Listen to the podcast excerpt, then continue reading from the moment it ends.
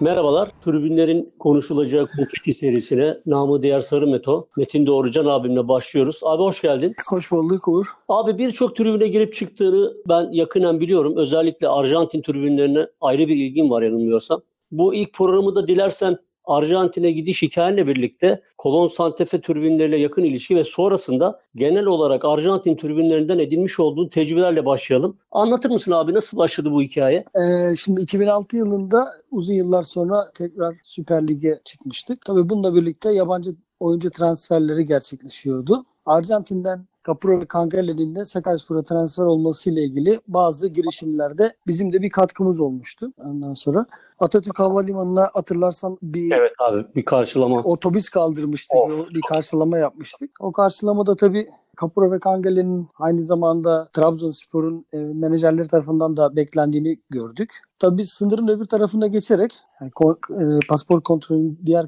tarafına geçerek Capuro, Capuro ve Kangale'ye Sakaryaspor formasını giydirdik.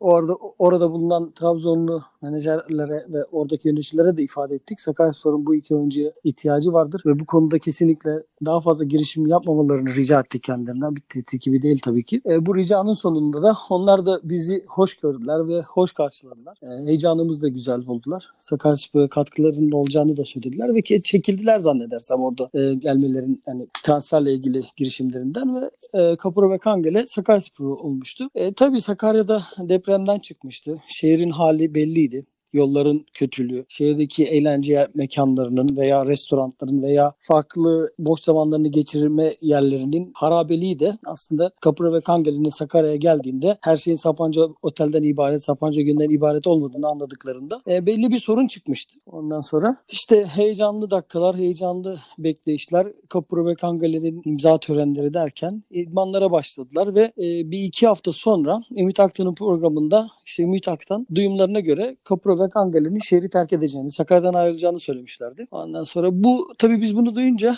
bir heyecan bastı bize ve korku.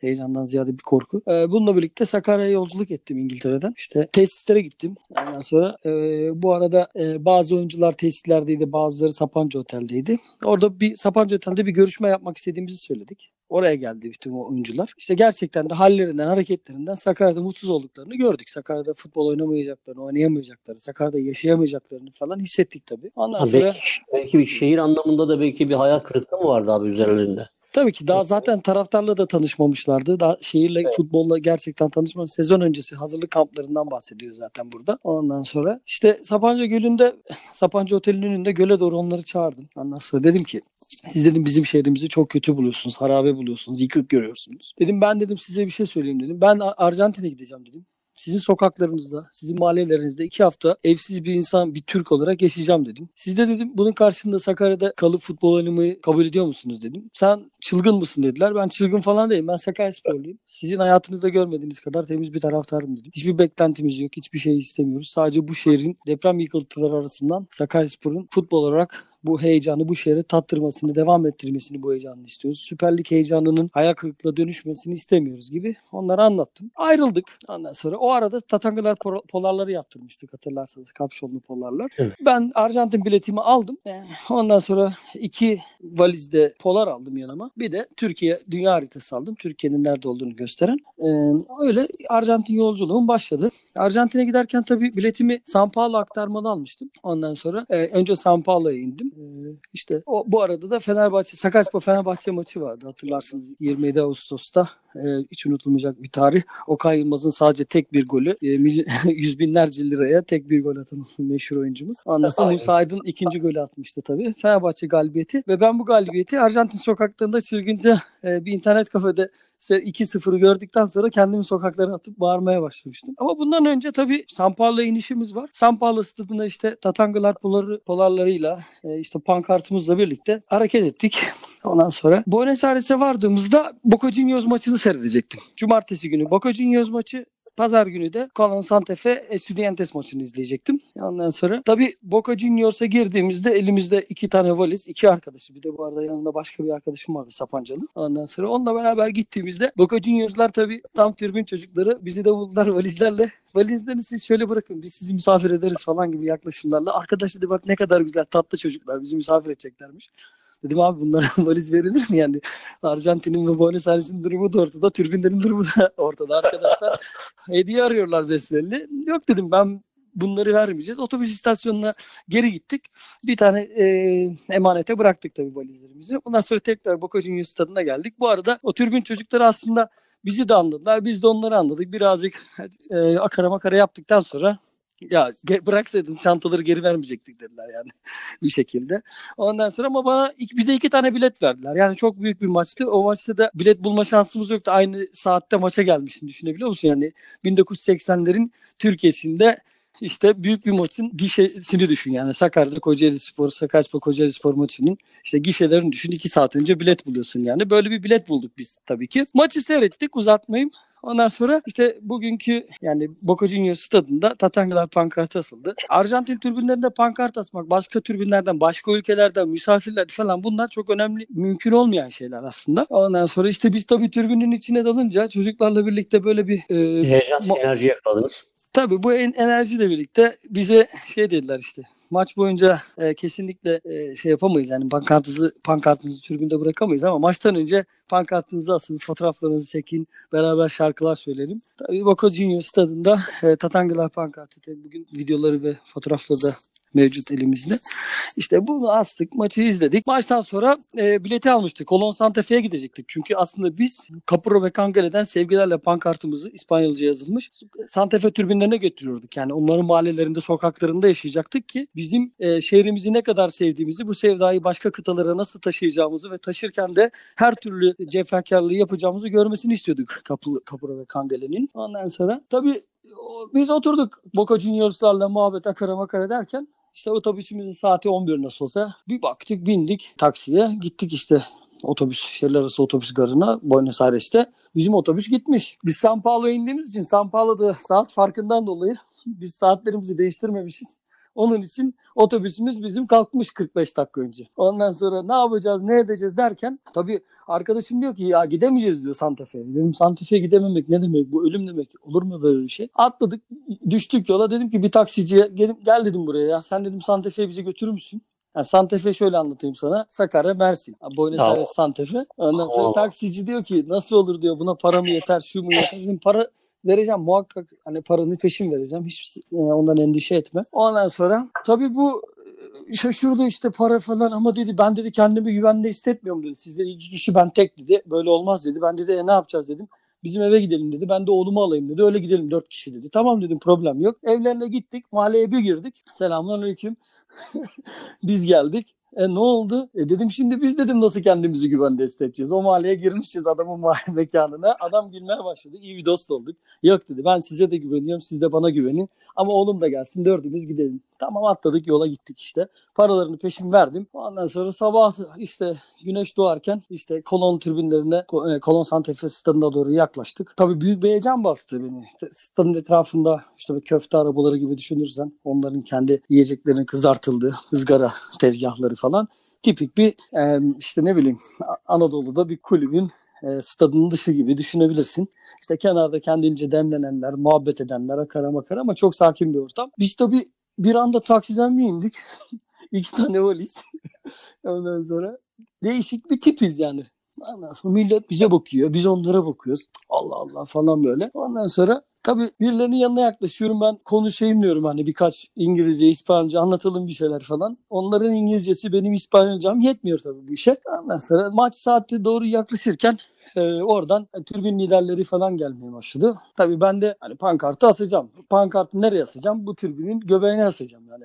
Ha, ve biliyorum Boca Juniors'tan bir gece önce öğrendim ki pankart asmak bu tribünlerde çok zor bir iş. Velhasıl kelam ben pankartı tabii çıkarttım. Polis dedik hayır dedi. Sen dedi buraya pankart sokamazsın. Bırak pankartı sen de giremezsin. Buraya girmende can güvenliği yok. Bu tribünlere giremezsin dedim. Allah Allah dedim ya nasıl bir can güvenliği istiyorsun ki? Yani ben dedim can güvenliği seni istemiyorum. Böyle bir güvenlik sağlamanı istemiyorum. Ben girmek istiyorum bu tribüne. Benim amacım burada bu tribündeki insanlarla tanışmak. Tabii bunu nasıl anlattığımı da ben de bilmiyorum. Ve polis memuru da orada anladığını zannetmiyorum benim heyecanımı. Ben asıl kelam arkadaşa dedim ki sen dedim al fotoğraf makinesini. Ben pankartı polis pankartı incelerken dedim polise biraz daha açıl biraz daha açıl derken bizim pankart açılmış oldu bu arada anlıyor musun? Arkadaş da karşıdan fotoğrafları çekiliyor. Pankartı kaptırırsak bari fotoğraflar çekilsin hesabı. Neyse bu arada bir tane polis memuru geldi. Girmek istiyorsan gir dedi. Diğer arkadaşım dedi ki ya dedi, ben dedi buraya girmek istemiyorum adam. Can güvenliğimiz yok diyor. Sen niye buraya girmek istiyorsun? Arkadaşı bilet aldım. VIP tribününe oturdu güzelce ne. Tabii ki anlayışla karşılıyorum. Ondan sonra ben girdim kolon tribünlerine. İki tane valizine ben pankartım. Ondan sonra işte Nano diye tribün liderleri var. Hani işte 14 yıl ceza mı dedim bu sene çıktı. Ee, geçen ay işte haberleştik. Tekrar buluşmak üzere kolonda inşallah önümüzdeki aylarda ziyaretimiz olacak. Ondan sonra Nano geldi bana dedi ki sen dedi ne yapıyorsun? Ben dedim Türk'üm dedim. E dedi burada ne işin var? Türkiye neresi dedi bana. Hani hatırlıyor musun konuşmanın başında dedim bir tane Türkiye Evet. haritası. Tahmin Evet, ettim çünkü.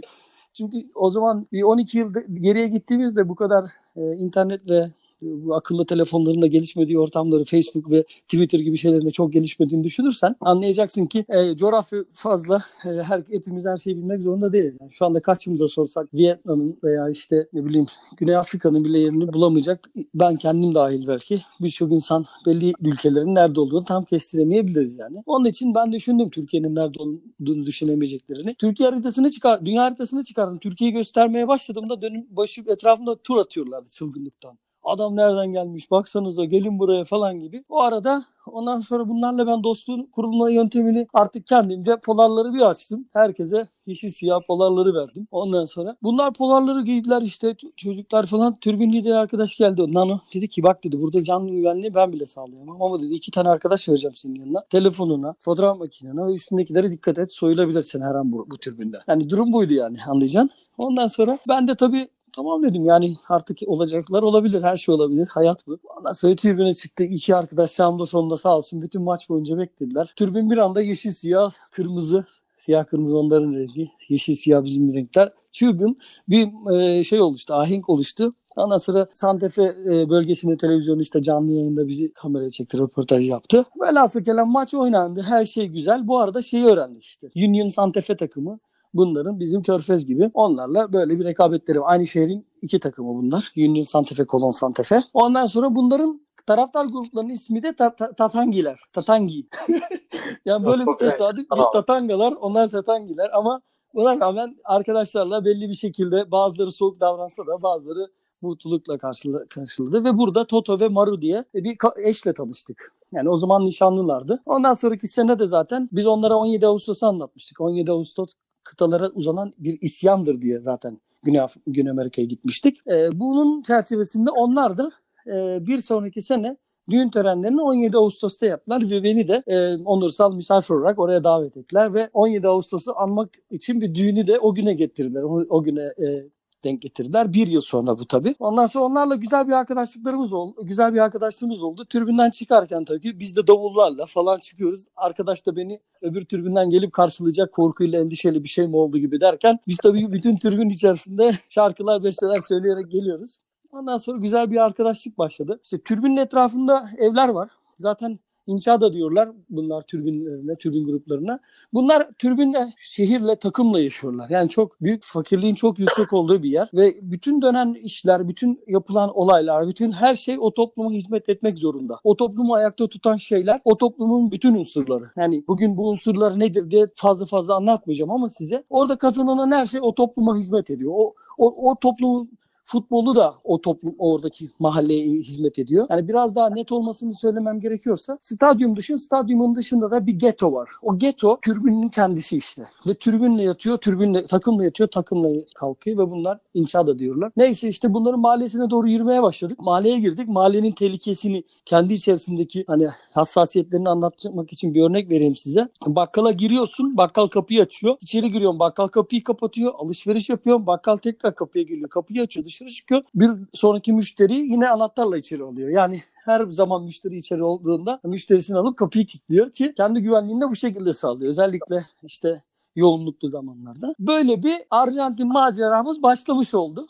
İşte Arjantin türbinlerle tanışmamız. Buradan istersen devam edeceğim ama sana istersen Abi, vereyim. Şunu söyleyeyim hani benle birlikte belki dinleyenler de e, soluksuz dinlediler. Dinleyecekler daha doğrusu. Ben inan hiç kesmek de istemedim abi. Müthiş bir hikaye. Zaten hani soracaklarım Arjantin tribünüyle alakalı soracaklarım da hemen hemen yanıtlamış oldun. Hani e, tribünlerin sosyal yaşantıya nasıl bir etki sağladığını e, zaten anlattın abi ve müthiş bir hikaye. O özellikle 17 Ağustos gününe denk getirmeleri düğünü beni gerçekten hani tüylerimi diken diken etti. Harika bir sohbeti. Çok teşekkür ederim abi. Ve hemen e, sıcağı sıcağına hani e, bu Arjantin tribünlerini konuşmuşken ben de hani uzaktan seyrettiğim kadarıyla ve yakın takip ettiğim kadarıyla tabii sosyal ağlardan takip ediyorum. E, gidip görmüşlüğümüz yok. Yani, tribünler inanılmaz uç noktalarda yaşıyor. Bana göre yani benim e, fikrim o yönde. Fanatizm, holiganlık tabirleri bence onların e, yanında çok hafif kalıyor. Sen anlatınca bunu galiba teyit de ettin. Sence aynı fikirde miyiz abi? Yani biraz daha tribünler orada daha mı ateşli yaşanıyor? Sanki Şimdi- hani tribün hayatı sosyal ya- yaşantı gibi olmuş. işlerine kadar girmiş gibi bir durum söz konusu. Sen katılıyor musun abi? Ne diyorsun? Yani,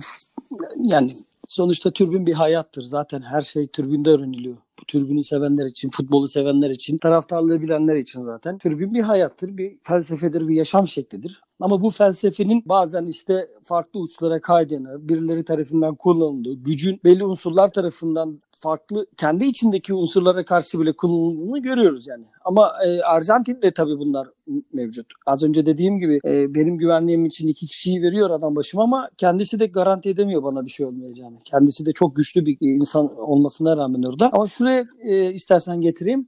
17 Ağustos bizde onların da kendi deprem fela- e, bizim deprem felaketimiz onların da sel felaketi vardır. Yani büyük bir sel yaşanmış e, Santa Nehri'nin şa- e, taşmasıyla. Orada statları bile sular altında kalmış. Onlar da bizim gibi büyük felaketlerden çıkmış e, insanlar olduğu için 17 Ağustos'ta çok iyi anlayabildiler. Ondan sonra istersen ben birazcık daha hikayemizi tamamladıktan sonra Arjantin tribünlerine dönelim. Yani tribünler Olur arası abi, ilişki, kültürel karşılıklı ilişki nasıl oluştu? Karşılıklı sevgi, saygı nasıl oluşturdu? İstersen oluştu onu istersen anlatayım. Ben Lütfen işte abi. görevim gereği taraftarlık görevim gereği ve Kapura ve Kangel'i şehrimizi terk etmemiz için tabii Martinez de var bunun içerisinde. Onun için ben bu görevi yerine getirdim. Santa Fe'den ayrıldım. Santa Fe'den ayrılmadan önce şöyle bir şey. Biz e, otelimizi ayırmıştık. O kadar fakirlerdi ki, o kadar e, zor şartlarda yaşıyorlardı ki bizi misafir etmek istediler. Yani tabii biz de evlerine gittik, oturduk. Akşam oldu. İşte biz dedik otele gideceğiz. Dediler ki acaba bizim evlerimizi mi beğenmediniz? Burada kalmak istemiyorsunuz. Ben onlara anlatamıyorum tabii. Ben otelimi zaten ayırtmıştım. Ödemesini de yaptım. Otelime gideceğim. Yok yok dedim. Öyle bir şey yok dedim.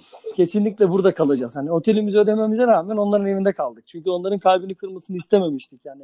Ve onlarla birlikte paylaşmak istedik gecemizi. Bu şekilde orada e, kaldık ve büyük bir e, yolculuktan sonra dediğim gibi işte 2-1'lik Fenerbahçe galibiyetinde e, Buenos Aires sokaklarında çılgınca hoplaya zıplaya elimde bagaj valiz de kalmamıştı zaten çünkü polarları dağıttıktan sonra sadece bir sırt çantamla eğlene eğlene bu maçı kutlamıştım. Tesislere geri döndük Sakarya'ya. Girdim. Ondan sonra Kapıra, Kangele. Ondan sonra onların işte tercümanları falan oturdular. İşte Rüstemler tesislerinde büyük bir koltuk vardı girişte. O koltuğa oturduk. İşte Martinez arkamızda, sağımda Kapıra, solumda Kangele. Ben Arjantin'deyken küçük bir çocuk vardı. Herkesin fotoğraflarını çekilmiş. Sakarya'dan gelmiş. Kapıra ve Kangele'nin yanından gelmiş falan gibi haberlerle. Küçük bir çocuk bana İspanyolca hızlı hızlı bir şeyler anlatıyor. Kapıra, Kapıra falan. Ben de e, boynuna atkımı sardım. Dedim tak bu atkıyı senin olsun. Fotoğrafını çektim çocuğun. Çok tatlı bir çocuktu. Hiç peşimden ayrılmadı. Kapıra kapıra anlatıyor ama o kadar hızlı çözemiyorum. Biliyorum bir şeyler söylüyor Kapıra ile ilgili ama ne olduğunu, nasıl söylediğini, ne dediğini tam anlayamıyorum. O kalabalığın içinde, engamenin içerisinde. Fotoğrafları çektim, döndüm. İşte bakıyoruz Martinez orada, Kapuro, Kangale orada. Bakarlarken Kapuro bir gördü çocuğu. Bu ne dedi, bu ne dur dedi. Dedim ne oluyor dedim ya bu çocuk da bu kadar fotoğrafımı çekecek diye bağırıyordu. Sen de böyle dedim. Fakir bir çocukcağızın teki. Kapuro dedi ki bunu nereden, bu çocuğu nereden buldun dedi. Dedim orada işte tribünde bir çocuk. Kim bu ki dedim falan. Kapuro'nun temizlikçisinin oğluymuş o çocuk. Ve çok Ya. ciddi bir hikayedir. Bu hikaye yani Türkiye'de ilk defa seninle paylaşıyorum. Yani bir basın olarak veya işte dergimizde bile bu kadar paylaşmamıştım. Bir sürü yayın organı bunu yayınlamak istemişti. Ağzına Ve bu gerçek hikayedir. Bu gerçekten türbünlerin e, görülmemiş, el sürülmemiş hikayelerinden biridir. Ve Kapuro'nun ev, evini temizleyen kadının çocuğu ve çocuk da bazen gidiyormuş Kapuro'nun evine, evine. Kapuro ona harçlık veriyormuş. Çocuk da Kapuro yan için çok seviyor. Ve bu şekilde ben Adapazarı'na döndüğümde hatırlarsan artık Kapuro ve Kangele özellikle Kapuro yerdeki topa kafa atıyordu yani. Sakarya'da oynadılar. Ve ben zannediyorum herhalde her e, kuruşun hakkını verdiler Sakarya'da oynadıkları sürece. E, böyle bir böyle Muhakkak. bir ilişki başlamıştı işte Arjantin türbinleriyle. Benim de Sakaryaspor'la e, başlayan hikayem ve Arjantin'e uzanan işte 17 Ağustos'u da hiçbir zaman e, bir e, ya haykırışla haykırıştan ziyade 17 Ağustos'u hiçbir zaman sadece bir felaket olarak görmedik. İhmaller zinciri olarak gördük. Birilerinin hatası olarak gördük. Ve bilimsel olarak bunun düzeltilmediği müddetçe tekrar bu tip felaketlerin yaşanması mümkün olduğunu bildiğimiz için 17 Ağustos artık kıtalara uzanan bir isyandır diye. Hatta bizim buradaki e, yolculuğumuzun sebebi birazcık da bir sene sonra yaptığımız yolculuğun sebebi ve hikayenin başlangıcı e, şuydu ki her şeyi sadece bir takdiri ilahi veya doğanın bize verdiği bir ceza olarak değil de insanın da kendinin tevekkül etmeden yaptığı bir sürü hataların sonucunda oluşan sorunlar silsilesi olarak gördük depremi. Ve bunu ertesi sene yaptığımız başka bir yolculukla da başka bir hikayeyle de devam ettirdik ve bu şekilde Arjantin'le e, yollarımız çok kesişti. Abi iyi ki de iyi ki de kesilmiş, iyi ki de böyle e, güzel şeyler yapmışsın. Şimdi tabii ondan sonra Arjantin tribünlerine birkaç defa daha gittin geldin değil mi abi? Şey, değişik maçlara, değişik ortamlara Evet, girdin. evet. E, bildiğim kadarıyla. Evet. E, şimdi sana sıcağı sıcağına hani çok merak edilen bir soruyu da sorayım abi. Biliyorsun bir final bizi bekliyor. Nefesleri tutulacağı bir final Libertadores'te. 5 yıl sonra Arjantin'de ilk defa deplasman taraftarının olacağı bir final olacak. Yani 50 bin polisin görev yapacağı e, muazzam bir final bizi bekliyor. Marka yüzyılın e, finali tanımlaması yaptı. Çikolata kutusundan abi tabiri caizse hani o stadın e, ismi çikolata kutusundan özellikle deplasman taraftarı adına bizi neler bekliyor abi? Sen hani bu, bu tribünlere çok yakın bir kişi olarak e, tahmin edebilirsin. Belki de orada olacaksın bilemiyorum. Ama bizi neler bekliyor? Biraz bize de o heyecanı yaşatır mısın? Ya öncelikle işte yarı final maçlarına baktığımızda aslında Colon Santa Fe bile finale çıkabiliyordu. Yani Junior'da oynadı çeyrek finali. Yani maalesef çok kötü bir golle ilk maçta 1-0 mağlup duruma düştü e, Colon. Sonraki maçta da çok baskılı oynadı. Çok fazla gol kaçırdı. E, ama maçın sonlarına doğru talihsiz bir gol yine. Kontratak artık futbol oynuyordu Juniors ve 10 kişi kalmıştı Santa Fe. Bunun akabinde de ikinci maçı da 1-0 kaybetti. Çok iyi oynamasına rağmen. İlk maçta da çok düzenliydi. Hatta Kolombiya'daki maçta Tatangalar ve Sakaryaspor formasıyla e, Santa Fe'li çocuklar maçtaydılar. Onun için üzüldüm yani Kolon'un bu finalde oynamamasını e, oynasaydı çok çok daha güzel olacaktı. Ama baktığımızda Palmeiras ve e, Gremios takımları yani gerçekten çok çok daha iyi takım. Evet. Bo- Bo- Boca Juniors'tan da daha iyilerdi. E, River Plate'ten de daha iyilerdi. Ama yani bilmiyorum herhalde daha tecrübeli oyunculardan oluşan iki e, Arjantin takımı özellikle dün gece Melo'nun yaptığı büyük hatanın be- bedelini ödedi Palmeiras. Onun için Boca Juniors ve River ve bu gerçekten yakışır bu iki kulübe. Şunu söylemek istiyorum. Bu benim tabirim. Bilmiyorum çok iddialı konuşmayı da sevmiyorum ama Copa Libertadores aslında Şampiyonlar Ligi'nin dedesidir, atasıdır. Yani UEFA bunu FIFA Güney Amerika Şampiyonası'nı çalarak Avrupa'da uygulamaya başlamış. Bu fikri aslında oradan kopyalamıştır benim görüşüme göre. E, yıllardan beri de zevkle takip etmeye çalışıyorum. Yani özellikle Türkiye'de bu maçlar canlı yayınla verilmiyor ama Sey Sport'ta reklam olacak biraz ama bu Libertadores maçları e, canlı yayınlanıyor. Diğer Arjantin Ligi yayınlanmasa da bu e, Sey Spor e, Güney Amerika e, şampiyonasını işte Şampiyonlar Ligi'ni yayınlıyor Kupa Libertadores'i. Oradan takip edebiliyorum. Ama bu maç gerçekten dediğin gibi hem güvenlik açısından hem heyecan açısından. Yani Arjantin'de bu arada şunu söyleyeyim. Deplasman yasağı yok aslında. Kulüpler kendileri seçiyorlar. Hangi taraftar gelsin, hangi e, rakip taraftar gelmesin. Yani bir buçuk yıl önce kaldırıldı deplasman yasağı. Onu söyleyebilirim. Şimdi ancak kulüpler zaten statlarını doldurduğu için deplasman seyircisi gelip sorun yaşayacaklarına ev sahibi kulüpler benim bildiğim kadarıyla e, rakip seyirciyi genelde istemiyor ama her maça deplasman yasağı yok. Ama tabii ki Boca Juniors ve River Plate arasındaki iki kulüpte deplasman seyirci iste, istemez. Bunu açıklıkla söyleyebiliriz. Bunun dışında aslında ben şimdi Güney Amerika'dayken iki yıl önce iki yıl önce Güney Amerika'dayken Arjantin Kupa finalini seyrettim. Orada da %50 %50 taraftarlar maça gelmişlerdi. Maçı şu an hatırlayamadım ama az sonra hatırlarsam söylerim. Bu bu takımların arasında yapılan hani bu maçlarda yaşanan heyecanı bizim artık dünyanın diğer taraflarından anlama şansımızın zor olduğunu düşünüyorum. Gerçekten Arjantin'de futbol ve taraftarlık farklı bir seviyede, farklı bir anlayış içerisinde ilerliyor ve büyük bir heyecana sahne olacaktır. Çok fazla da söylenecek hani bir şey aklıma bir şey gelmiyor bu konuda. Hep birlikte heyecanla final maçını seyredip tadına varmaya çalışacağız. Eğer o tarafta olursam da oradan da haberleşiriz herhalde.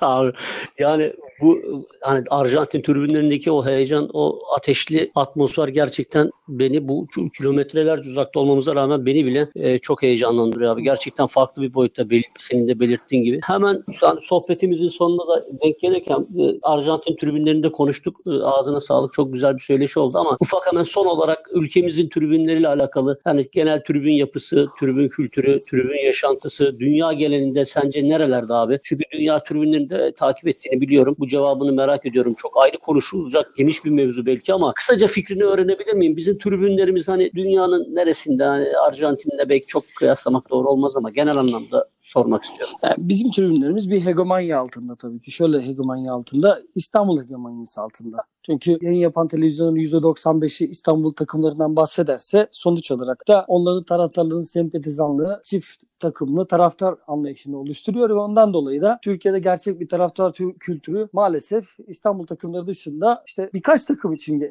bunu söyleyebiliriz. Yani haksızlık etmek istemiyorum. Yani yüzlerce taraftar grubu oluştu Türkiye'de 2000'li yıllar sonrasında, 90'lı yıllar sonrasında ama şunu söylemek istiyorum. Bu birazcık da kendi tezimdir. 1960 ve 67 yıllar arasında devletin zoraki milli liglere şehir takımlarını oluşturma emrini ver- vererek şehirdeki aslında gerçek kültürü olan kulüpleri birleştirip bir şehir takımı haline getirmesiyle birlikte Anadolu'daki kulüp kültürü anlayışı çok gelişmemiştir. Yani Sakarya'da işte dört tane takımın birleşmesiyle bugün belki de ne bileyim Güne, Yıldırım Spor, Güneş Spor işte Süper Lig'de oynayan iki takım ve ne bileyim bu iki takımın Sakarya'daki mücadelesiyle karşı karşıya kalacaktık. Belki iki tane farklı güçlü takım Sakarya'da oluşacakken e, dört tane takımın birleşmesiyle birlikte sadece Sakaryaspor var ve Sakaryaspor'un sanki 1965'te kurulmuş ve Sakarya'da başka futbol kulübü kültürü yokmuş gibi. 1965'ten önce sanki Sakarya'da futbol an- ayna- oynanmamış anlayışı bile bile geliştiriliyor. Ve ben buna böyle olduğunu eminim. Bütün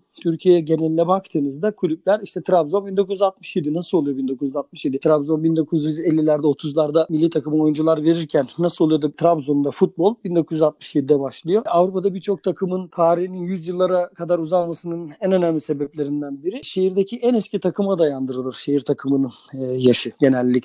Ve e, maalesef Türkiye'de 1960-67 yıllarında yine tekrarlıyorum. Devletin emriyle yani Spor Bakanlığı'nın emriyle milli liglerin kurulması için verilen bu emirle birlikte maalesef şehirlerdeki futbol kültürü o, o yıllarda kurulan yeni kulübün etrafında oluşturulmaya başlamış. Yani Sakaryaspor'dan önce Yıldırım Spor ve Sakarya Karadeniz Türkiye şampiyonu. E, ve bu takımların bütün kültürleri Sakaryaspor varlığından dolayı artık sanki yok sayılıyor. Aslında Sakarya'da futbol çok çok daha gerilere giderken ha, buradaki e, söylemek istediğim nedir? Buradaki faydayı sağlayan İstanbul türbinleridir. İstanbul kulüpleri türbinleridir.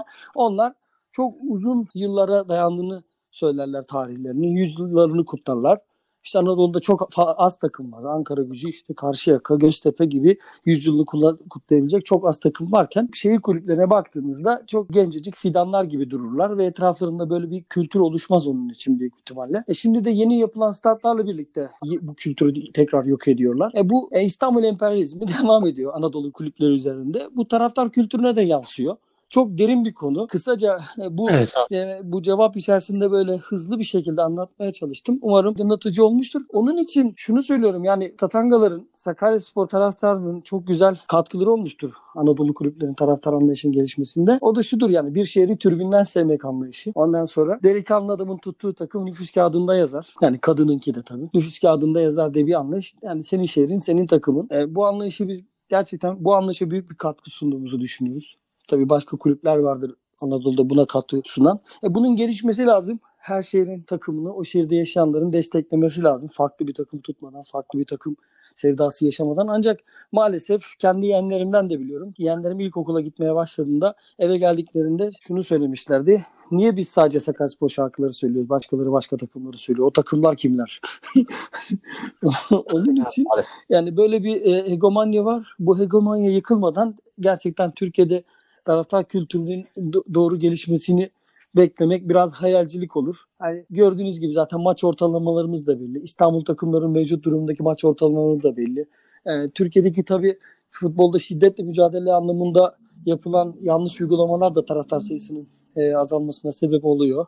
Bunu da kendimiz görüyoruz zaten. Bu bir kulübü ayakta tutan şeyler taraftarlardır. Taraftarlar maça giderler, kombin alırlar, ürün alırlar ve bu şekilde kulübü güçlü hale getirirler. Güçlü halde olan kulüp sponsorluk anlaşmaları ve ticari geliş di- diğer ticari gelişimlerle birlikte ayakta durur. Maalesef Türkiye'de herkes bekliyor ki bir para babası gelecek, parayı verecek. Kulüpler işte istediği gibi davranacak, işleri istediği gibi yürütecek. İşler kötü gidince de Türk kulübü terk edip gidecek. Taraftarlar da ah vah diyecek. Ve kültür işte bunun etrafında gelişiyor maalesef. Hani geçen sene işte Eskişehir'de Mustafa Denizli Kırmızıhalılar'da karşılarlarken ben demiştim yani e, Eskişehir'in herhalde sonudur bu. Yani ki öyle oldu. Şimdi de aynı şekilde Adana Demirspor Tanju Çolak'la bunu yaşadı ve ondan kurtuldu ama artık bilmiyoruz yani kulübe verdikleri maliyet, e, külfet nedir? E, fazla da uzatmak istemiyorum. Taraftarların gerçekten maçlara gidip bilet alıp, ürün alıp kulübün etrafında tabii bu da şeffaf kulüp yöneticiliği anlaşıyla mümkün. Sadece taraftarın bunu yapması değil de taraftar harcadığı bu e, paraların kulüp için sunduğu bu imkanların kulüp tarafından nasıl harcandığını, şef, harcandığını şeffaf bir şekilde bilirse sürekli bir ilişki haline gelir ve kulüpler ve taraftarlar yüzyıllarca yaşar ve mutlu olurlar. Abi, ülkemizde maalesef her şeyin yarım yamalak olduğu ülkemizde tribün de yarım yamalak ilerliyor gidiyor. Söylediklerinde son derece haklısın. Sana sonuna kadar katılıyorum. Çok güzel bir söyleşi oldu abi. Ağzına sağlık. İnşallah Türk tribünlerinde ayrı konuşacağımız bir program yaparız ileride. Çünkü hakikaten çok uzun bir mevzu. Bunu hemen hızlıca geçtik ama değerli fikirlerini bizle paylaştığın çok teşekkür ediyorum. Ben